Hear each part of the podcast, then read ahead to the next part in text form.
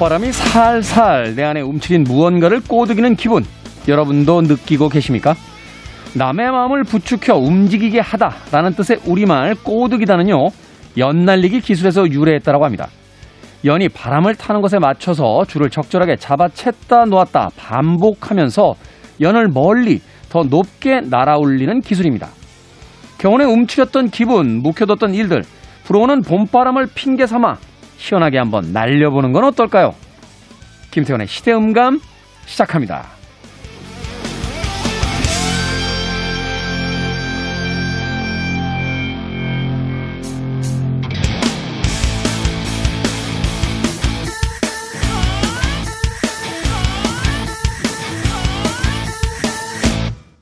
그래도 주말은 온다. 시대를 읽는 음악 감상의 시대음감 김태훈입니다.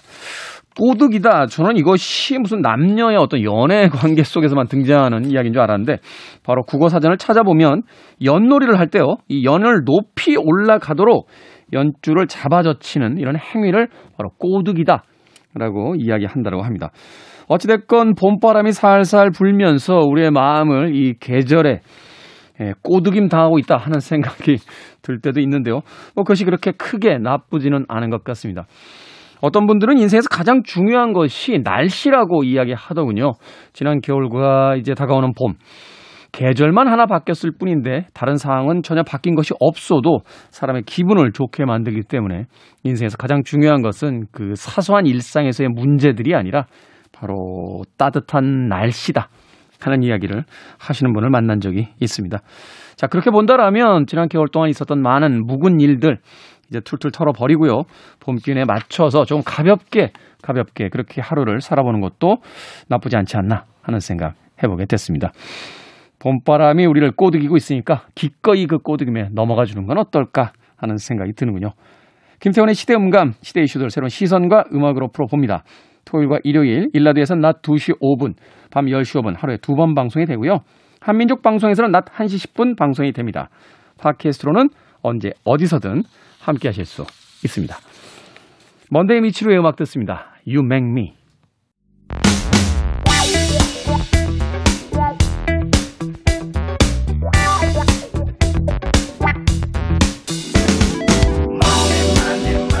최근에 한 증권사 발표 자료에 따르면요. 올해 1월부터 지난 3월 14일까지 국내 투자자의 해외 주식 순매수액은 약 8조 원, 국내 주식 순매수액 7조 8천억을 앞질렀다고 합니다. 지난날 한국 증시를 눈물로 지켜냈던 동학개미들이 하나둘 고개를 돌리고 있는 거겠죠. 여러분의 돈은 지금 어디에 머물고 있습니까? 우리 시대의 경제 이야기 돈의 감각 더 퍼블릭 자산운용 김현준 대표님 나오셨습니다. 안녕하세요. 네, 안녕하십니까. 야, 최근에 이 해외 주식 투자가 이제 국내 주식 순 매수액을 앞섰다. 아예 한국 시장을 떠나 해외 시장에 정착하겠다. 뭐 이런 분들이 주변에도 굉장히 지금 많아지고 있는데 네. 이걸 어떻게 분석해 봐야 될까요? 어떤 현상으로? 저는 어 일단 국내랑 해외를 나누어 가지고 얘기하는 것보다는 두 개를 합쳐서 둘 다 늘어났다로 해석하고 싶어요. 저는 이 업을 하니까. 하긴 생각해 보면요. 뭐 국내 기업은 안 하고 해외만 하겠다 이렇게 주장하시는 분들 그렇게 많지 않아요. 그러니까 다 네. 하는 거죠. 국내도 네. 하고 해외도 하고. 그러니까 작년까지는 주식시장이 좀 좋았고 음. 작년 말부터 주식시장이 안 좋은데 이 증권사 발표가 아마 2022년 1월부터의 기사일 거니까 네. 주식시장이 안 좋았음에도 불구하고 국내 주식도 7조에서 8조, 해외 주식도 8조 샀다는 것은 여전히 주식시장에 대해서 신뢰하고 어, 있다. 그렇죠. 앞으로 조금 더 주식을 지켜보자. 좀 빠졌지만 미호도 다시 한번 가보자라고 하는 게 저는 먼저 눈에 들어오고요. 음. 그다음에 제가 고객분들을 만나 보면은 실제로 어, 주린이면 주린일수록 그러니까 작년 재작년에 처음 시작한 사람일수록 아예 해외 주식만 하시는 분들도 꽤 있어요. 아 그래요? 그래서 나는 국내 주식은 아예 안 합니다. 해외 주식만 합니다라는 분이 젊을수록 그리고 주식을 경험한 기간이 짧을수록 더 많이 하고 계시고요. 그러다가도 한국 기업이 수익 많이 내면 또 한국 기업 바로 하지 않겠습니까?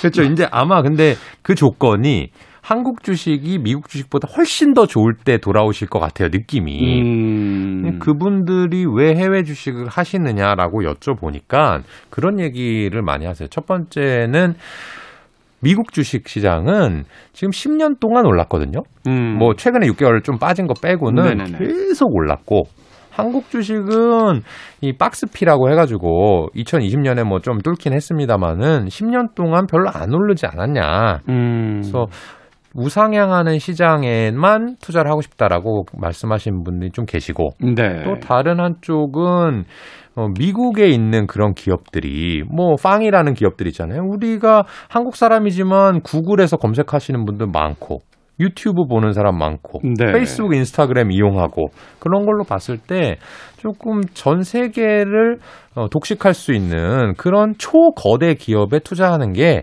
마음 편하다. 우리나라의 삼성전자, 네이버, 카카오 해봐야 걔네들보다는 작은 거 아니야라고 생각하시는 음. 분들이 조금 있는 것 같아요.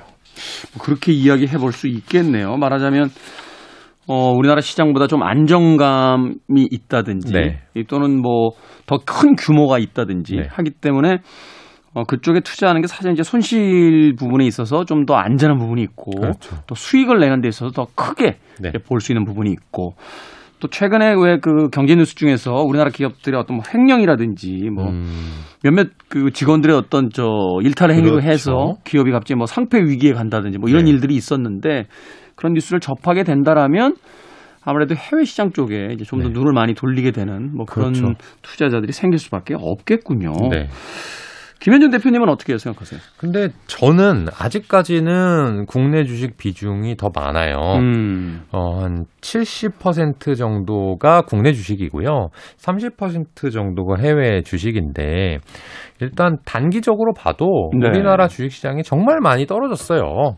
다른 나라 주식시장보다 체감상으로는 거의 뭐 이런 표현 뭐 별로 좋은 표현은 아닙니다만 반토막 나죠. 반토막 난 주식들도 되게 많죠. 네. 그래서 중국 주식 시장을 제외하면 우리나라가 정말 많이 빠졌다라는 걸 봤을 때 아직까지는 어, 반등 여력이 조금 더 있지 않느냐 그런 생각을 하고요. 네. 장기적으로는 전반적으로 우리가 국내 주식 시장도 좋지만 어쨌든 세계 경제에서 차지하는 비중이 뭐 몇 퍼센트 안 되거든요. 2에서 3% 정도로 알고 있는데 음.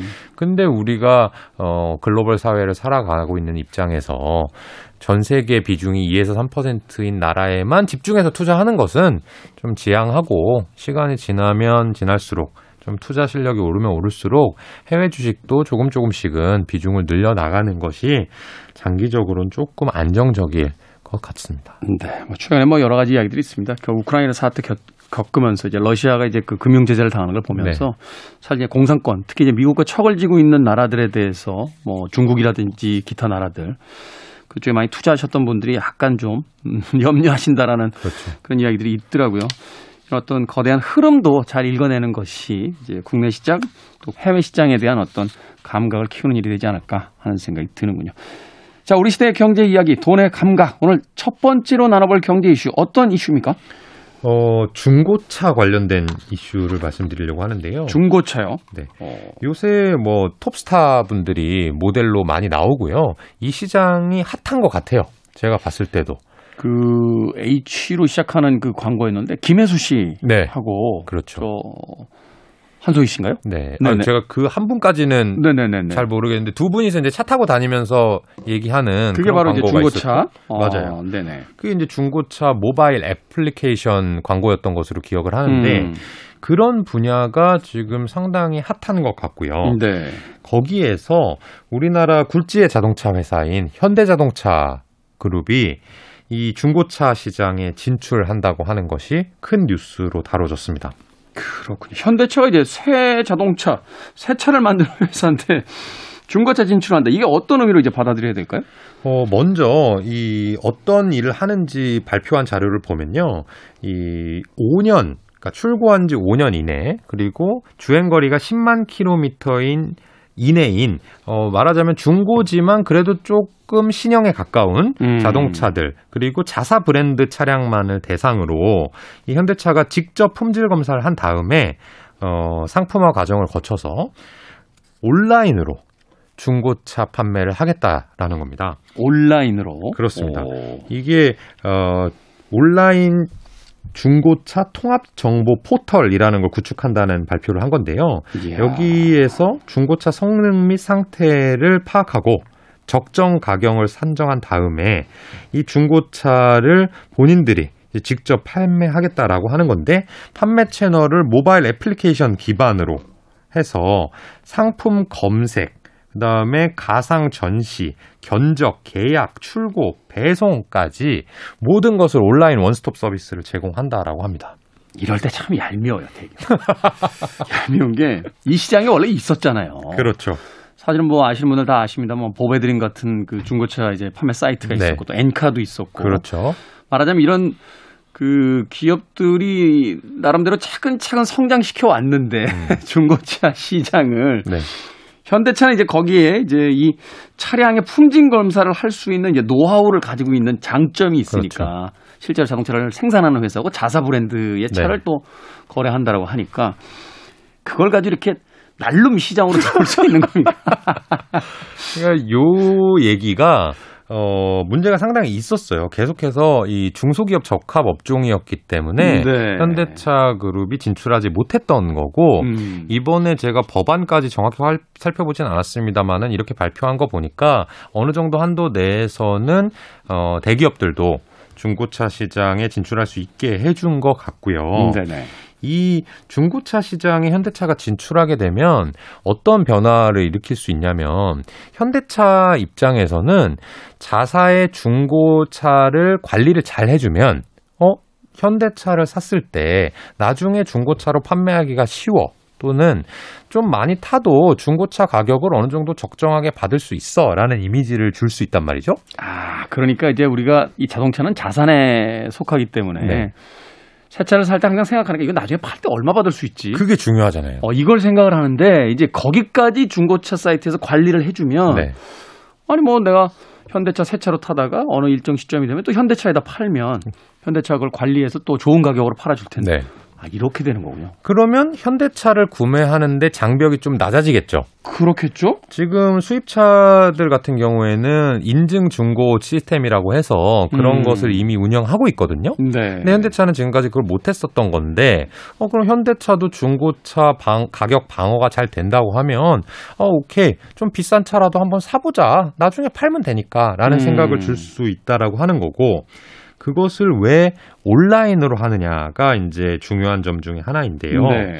어, 시장조사 업체에 따르면 국내 중고차 시장 규모는 2020년에 39조 원 정도였고요. 39조 원. 그 중에서 온라인의 비중은 불과 5,900억 원. 그러니까 1.5%밖에 안 된다고 해요. 얼마 안 됐네요. 어. 그러면 왜 이거 사람들이 온라인으로 안 살까?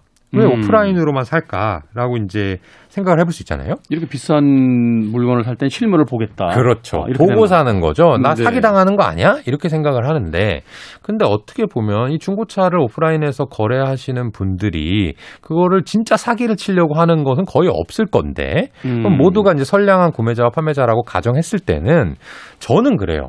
아마 태훈 디제이님은 어떨지 모르겠지만, 저는 내가 중고차를 실물로 본다고 해서 음. 와 이게 진짜 좋은 걸까? 아니면 이거 사고차 아닌 거 맞아? 품질이 정말 좋아라고 하는 걸 내가 알 수 있을까? 그냥 내 눈으로 봤다 뿐이지 결국에는 중고차 딜러분께서 하는 말을 그냥 믿는 수밖에 없지 않는가? 일반적인 소비자들 입장에서. 그렇죠. 자동차를 정말 잘 아는 사람 분들이야 오프라인에 가서 내가 딱 점검해가지고 좀 문제가 있을 것 같으면 가격도 좀 깎을 수 있고 하겠지만 음. 대다수의 소비자들은 중고차를 매매하시는 분들에 비해서 자동차에 대한 지식이 적기 때문에 저는 솔직히 말하면 온라인이나 오프라인이나 그게 그거다. 이 독인 객인이고 이 판매하는 사람이 어느 정도 솔직하게 하느냐만이 중요한 것 같거든요. 야, 이 현대차가 틈새 시장을 제대로 노렸네요. 그러니까 온라인 중고차 판매가 퍼센테이지가 적다는 건 그만큼 시장은 크다는 이야기가 될 그렇죠. 테고. 그리고 이제 저도 중고차 이제 구매하는데 몇 번 가봤습니다만 이뭐 이런 이야기 뭐 모든 분들이 다 그런 건 아닌데 네. 가끔가다 속이는 분이 계세요. 그렇죠. 사고 이력 같은 거 속이는 분이 계신데 저희들이 뭐 이제 전 사실 이제 군대에서 운전병 출신이라 아, 예, 이 본네트 열면 대충 압니다. 예, 저는 여는 방법도 모릅니다. 사실 본네 너무 불안해. 본네트 열고 이제 이 프레임들을 보죠. 이게 어느 부분이 이제 이제 뭐 좀 문제가 있으면 이게 전방에서 충돌 같은 게 있었던 차다 뭐 이런 음. 것들을 이제 체크하는 방식들이 있는데 일반인들 모르시거든요. 그렇죠. 전혀 모릅니다. 그렇다면 현대차가 자신들이 사- 팔았던 차를 자신들이 사이트에 다시 구매해서 판다 할 때 200개 이상의 항목의 품질 검사를 통과시켰다 라고 하면 당연히 거기에 대한 어떤 신뢰가 생기잖아요. 그렇죠. 그 부분을 가지고 말하자면 이 시장에 어떤 말하자면 비교 우위를 갖겠다. 그렇죠. 이런 것이 되는 거네요. 그러니까 조금 비싸더라도 저 같은 사람 예를 들면 태, 태훈 디제이님은 가서 실제로 내가 좀 가격도 깎고 확실히 좋은 걸 살 수 있는 소비자가 되는 거고 아니요. 그래도 전 자신 없어요. 그래도 그 정도 볼 줄은 알지. 그러니까요. 네. 저 같은 사람은 어떻겠어요? 그냥 오케이 몇백만 원 더 비싸긴 한데 음. 현대차가 인증했다고 하면은 그냥 믿고 사자라고 할 수 있잖아요. 그런 소비자들이 아마 꽤 될 것 같아요. 그래서 그러네요. 어. 우리나라 중고차 시장에 현재 현재 온라인 1위 사업자가 케이카라는 상장 회사예요. 케이카. 이 케이카가 어떤 모델을 가지고 있냐면 다른 중고차 매매하시는 분들은 실제로 차를 뭐 샀다 팔았다 하는 이 중개의 역할을 하고 있는데 네. 케이카는 일단 다 사버립니다. 중고차 오케이 나한테 줘 그럼 내가 돈 다 줄게. 일단 선 구매를 해버린다. 네, 다 해서 갖고 있다가 수리도 다 하고 확실히 보증해가지고 판매를 다시 하게 되거든요. 그러면 신뢰가 확 가죠. 그렇죠. 어. 그게 이제 현대차가 하겠다는 비즈니스랑 비슷한 건데 이 회사가 작년에 3분기 기준이긴 합니다만은 매출액이 1년 동안 42%, 영업이익이 89% 증가했고요. 네. 우리나라는 아직 이 시장이 되게 작은데 선진국인 미국 같은 경우에는 이 온라인 전용으로 이 중고차를 인증해서 판매하는 사업자들이 상당히 많고 주가도 아주 아주 많이 올랐거든요. 음. 그래서 지금 이런 일이 있다라고 하는 것은 전반적으로 뭐 현대차도 좋아지겠고 K카도 잠재력이 인정받았다고 볼 수도 있고요. 경쟁을 통해서 또 시장이 커지겠군요. 그렇죠. 이 어. 시장에 대해서는 우리가 어, 향후 5년, 10년 동안은 계속해서 온라인화가 지속될 것 같거든요. 음. 그래서 투자자라고 하면 항상 관심을 가지고 이 분야에서 내가 과거에 중고차 매매했던 방식과 지금 어떻게 바뀌었고 또는 그 바뀌는 과정 중에서 나는 어 현대차가 좋은 것 같아, 뭐 K카가 좋은 것 같아, N카가 그래도 낫지라고 하는 그런 것들을 비교 분석을 하시다 보면 어, 향후 5년, 10년간 어떤 주식에서 수익이 날지를 어, 파악해 볼 수 있는 좋은 기회일 것 같습니다. 야, 이 시장에 결국은 오는군요. 그 제가 과거에 그 일본 차를 중고로 이제 사고 파는 네. 그 기업들을 한번 본 적이 있는데 저는 사실 깜짝 놀랐어요. 왜냐면 이제 우리나라의 중고차 시장이라는 건 이제 가면 먼지를 뽀얗게 먹은 차들이 쭉 음. 서 있죠. 누가 뭐 세차해 주는 것도 아니니까. 네네. 그럼 이제 딜러분 한 번 하고 가서 이제 매물로 나와 있는 차들 뭐 설명 듣고 네네. 본네트 열어보고 뭐 사고 이력 체크하고 가격 뭐, 뭐 이런 쪽에 이제 이야기를 하고 그리고 나서 이제 체결이 되면 거기서 이제 자기가 몰고 가는 형태였거든요. 음. 근데 풀- 얼- 얼마 전이 아니죠. 이미 오래 전에 제가 일본에서 그 중고차 거리를 보고 깜짝 놀란 게 뭐냐면 가니까요. 그 완전히 세척이 다 된 상태에서 네. 정비까지 다 끝나 있고 시트에 커버까지 다시 씌워져 있어요. 아예 새 차처럼 해놓는 네, 거예요. 그러니까 말하자면 이게 중고차라고 이야기 안 하면 중고차인지 모를 정도로 차를 음. 만들어 놓고 거기서 이제 여러 가지 이야기가 된 뒤에 그걸 이제 배송까지 해주는 그런 음. 경우를 본 적이 있거든요. 그러니까 사는 사람 입장에서는 사실 이제 중고차라는 게 남의 손을 탔다. 음. 그리고 어디가 그 전 차주가 어떻게 차를 운행했는지 모르기 때문에 네. 뭐, 뭐 이런 여러 가지 어떤 불안들이 있기 마련인데 중고차 시장의 가장 좋은 점은 그 불안을 없애주면 그렇죠. 건데. 그 불안을 돈으로 바꾸는 게 이들의 역할이고 네. 미국의 유명한 이제 상장 회사인데 그 회사 같은 경우는 자동차 자판기를 운영합니다. 자판기요? 네. 그러니까 지금 말씀하신 이제 국내의 자동차 매매상 그다음에 일본의 차이를 말씀해 주셨는데 한 단계 더 나간 거죠. 음. 자동차가 실제로 몇 층짜리 건물 차고에다가 다 쌓아놓고요. 아, 투명하게 우리나라에 보입니다. 타워형 그 왜 주차장처럼 네, 주차장인데 안이 들여다 보이는 거죠. 어. 그러고 나서 내가 이 모바일 앱이나 인터넷에서 어, 어디 가서 내 걸 볼 수 있구나 구매하기 전에 미국은 땅덩이 워낙 크니까요. 네네. 어, 가서 어 이 차가 이 차 맞구나 해서 주문 누르면 그 차가 내려오고 그걸 가져갈 수 있습니다. 그런 식으로 중고차 시장이 이 자동화되는 그런 것이 제 생각에는 우리가 이 뭐 TV에서 뉴미디어로 가고 뭐 피처폰에서 스마트폰으로 갔듯이 어 당연히 올 수밖에 없는 그런 미래 중의 하나라고 보거든요. 네. 그래서 그런 곳에 보통은 이 힘루타라고 하는 10배짜리 주식들이 숨어 있어요. 그래서 음. 저도 이 온라인 중고차 시장에 아주 관심이 많고요. 네. 네, 상당히 분석해 볼 만한 그런 테마라고 생각합니다. 그렇군요. 지구를 살리는 길은 새로운 것을 만들어내기보다는 있는 것을 얼마 재활용하냐에 네. 대한 부분이 있을 텐데 중고차를 이렇게 잘 어, 활용을 할 수 있다라면 뭐 가계 부담도 적어질 거고 그렇죠. 뭐 기업 입장에서는 또 다른 시장이 될 수도 있고 또 지구 측면에서도 환경을 보호하는데 또 도움이 되지 않나 하는 생각 해보게 됩니다. 중고차 시장 아 이렇게 쳐다봐야 될 게 많나요? 노래 나가는 동안 네. 좀 여쭤보도록 하겠습니다. 비틀즈의 음악 중에서 Drive My Car 듣겠습니다. 비틀즈의 Drive My Car 듣고 왔습니다. 동명 타이틀의 영화가 아, 최근에 아카데미 외국어 영화상 어, 후보에 올라 있기도 합니다. 자, 김태훈의 시대음감, 더 퍼블릭 자산운용의 김현준 대표와 함께 우리 시대의 경제 이야기, 돈의 감각 함께하고 계십니다. 이번에 만나볼 경제 이슈 어떤 이슈입니까? 어, 제목부터 읽어드리면 좋을 것 같은데요. 네. 돈 날렸다고 곳곳에 비명인데 두 배 뛴 상품도 있다라는 기사입니다. 도대체 이건 어디 가서 숨어 있는 겁니까? 저는 왜 맨날 앞쪽에 가서 붙습니까? 뒤쪽에 가서 붙어야 되는데. 제가 거꾸로 읽어드릴까요? 아. 두배 뛴 상품도 있다. 돈 날렸다 곳곳 네. 비명이지만. 자, 어떤 상품이죠? 아, 이- 지금 디제이님도 어떤 상품인지부터 물어보시는데 그러니까요. 궁금하네요. 아마 네. 청취자분들도 아 대체 일단 답부터 내놔라.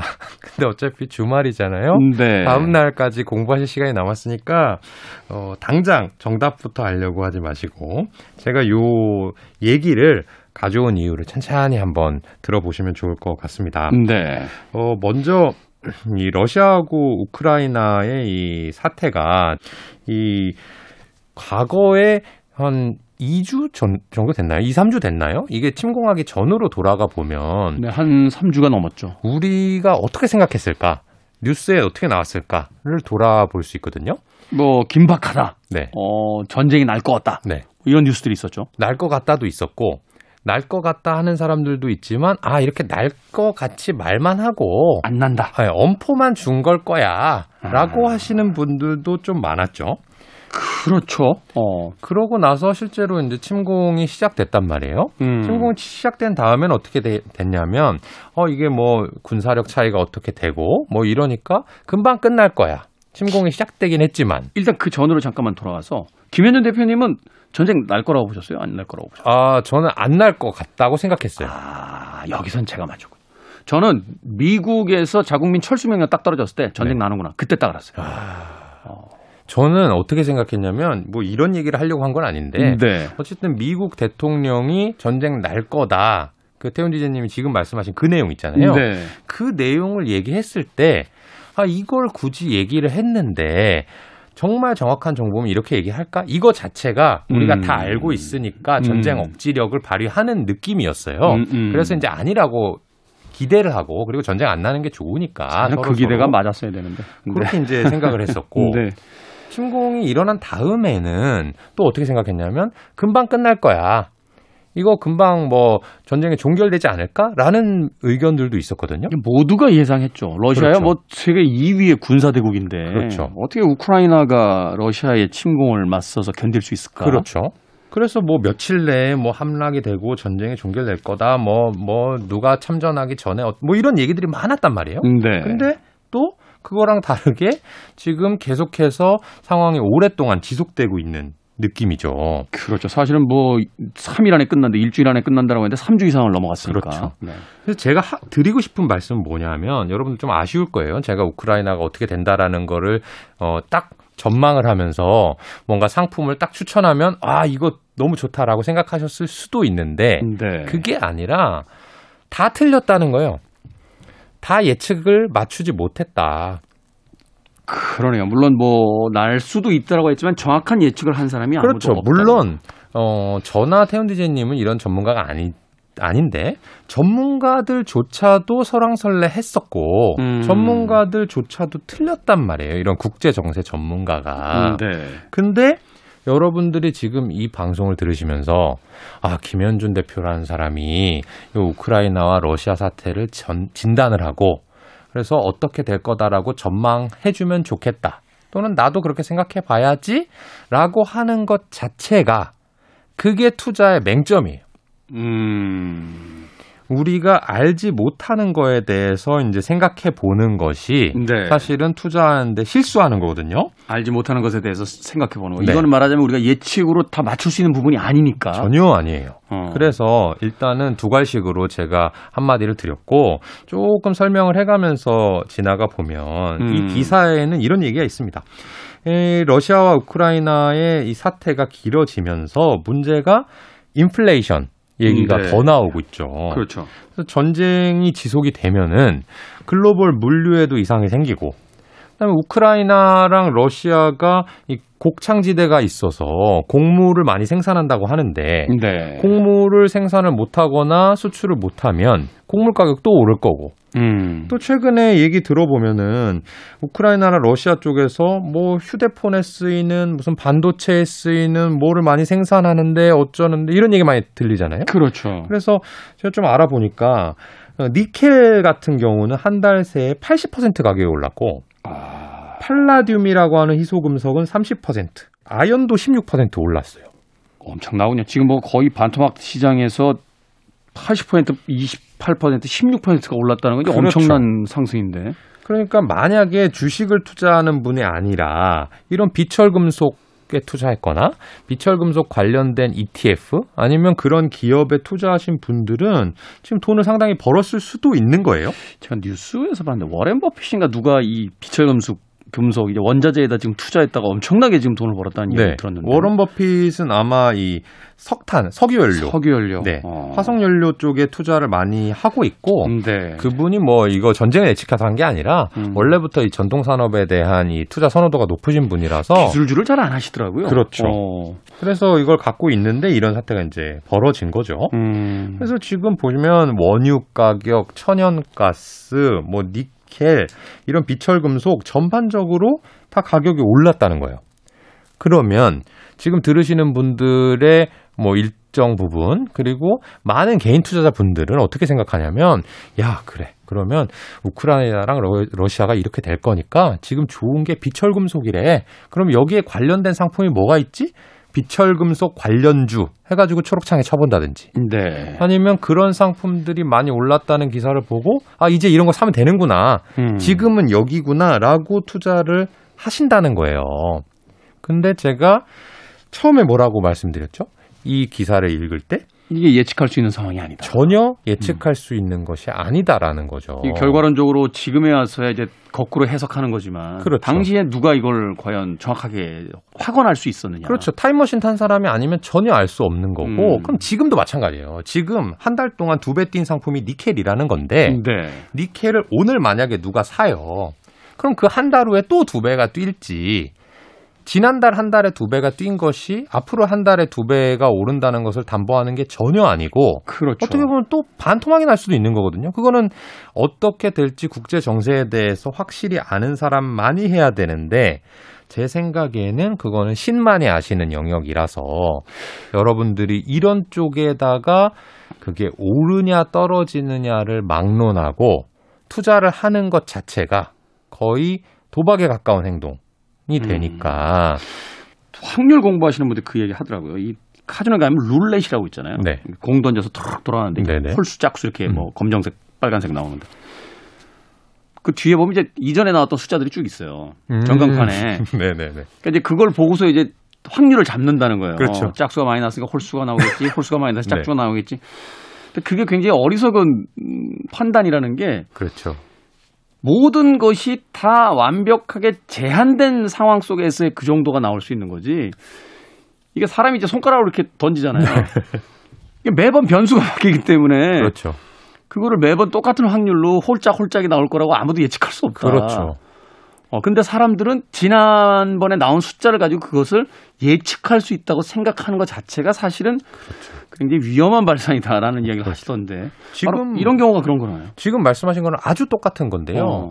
이 룰렛을 돌릴 때 어, 홀짝홀짝 반반 나오겠지라고 이제 생각을 할 수는 있어요. 음, 음. 근데 과거에 10번 홀이 나왔다고 해서 11번째 짝이 나올 확률이 높냐? 그거랑은 다른 거예요. 그건 수학적으로 보면 독립 변수거든요. 음, 음. 이번에 던진 게 홀짝이 나오는 것과는 관계가 없어요. 그 딜러가 바뀌면 또 손님이 바뀌니까. 그렇죠. 그건 달라지잖아요.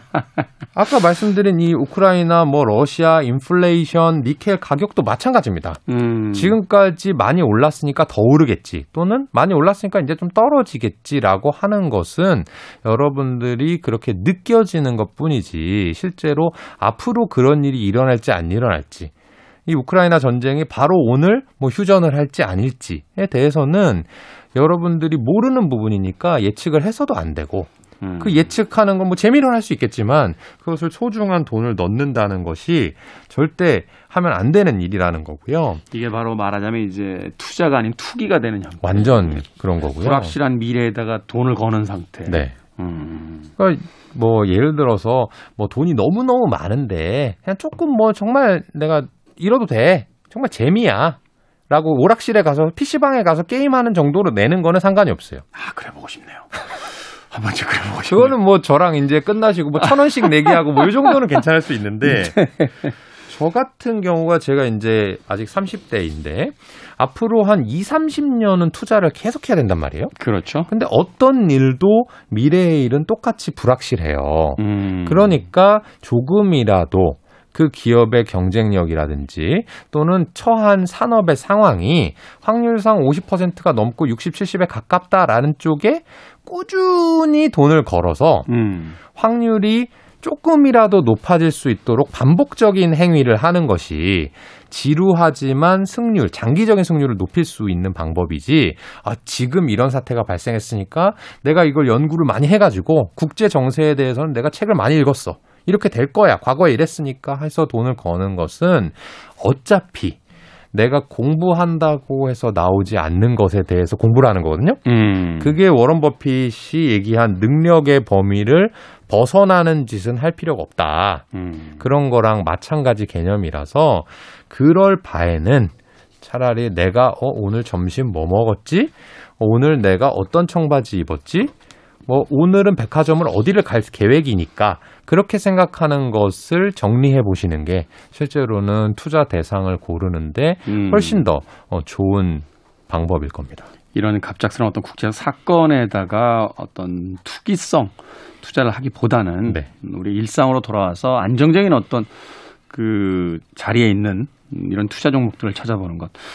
그러니까 아까 김현희 대표님께서 이제 30대라고 이야기하셨습니다만 많이 투자하시는 분들이 그런 이야기를 하시더라고요. 돈보다 중요한 게 시간이다. 음.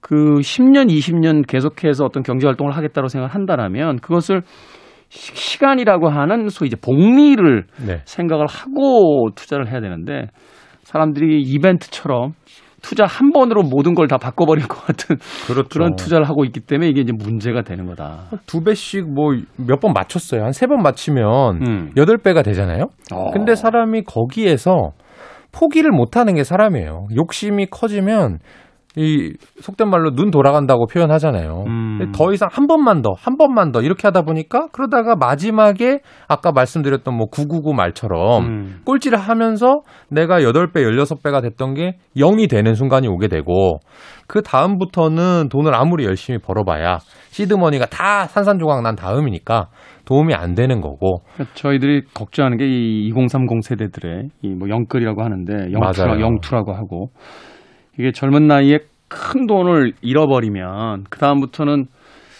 그 작은 돈을 이제 벌게 되는 음, 상대적으로 네, 회복이 안 되는 거죠. 거기에 이제 집중할 수가 없게 되잖아요. 맞아요. 그렇게 되면은 이제 어, 어떤 건전한 경, 경제 활동은 완전히 무시된 채 이제 한 번에 어떻게 복구할 수 있는 그런 방법들을 찾게 되니까 네. 이제 그게 이제 문제가 되는 것 같은데 바로 우리가 이런 우크라이나와 러시아의 전쟁 상태 같은 일들이 벌어졌을 때 주의해야 될 것이 네. 이 갑작스럽게 벌어진 이런 어, 어떤 사건에 뭔가 해안을 가지고 접근해서 큰 돈을 벌 수 있다라고 오판하고 들어가는 행위. 네. 이게 투자에선 가장 좋지 않은 것이다라고 네. 지금 이야기를 해주시는 것 같네요. 네. 그 뭐 이거 터졌을 때 침공 하자마자 개인 투자자 중에 러시아 ETF 사신 분들 되게 많아요. 아, 지금 다 거래 정지되고 상장 폐지됐거든요.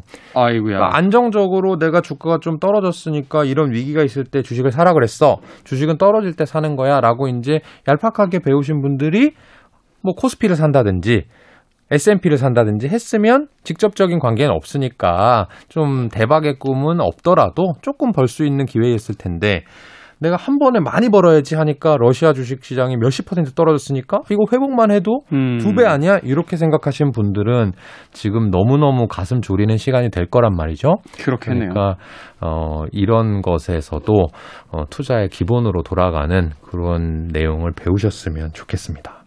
그렇군요. 왜 저는 한숨이 나오는 걸까요?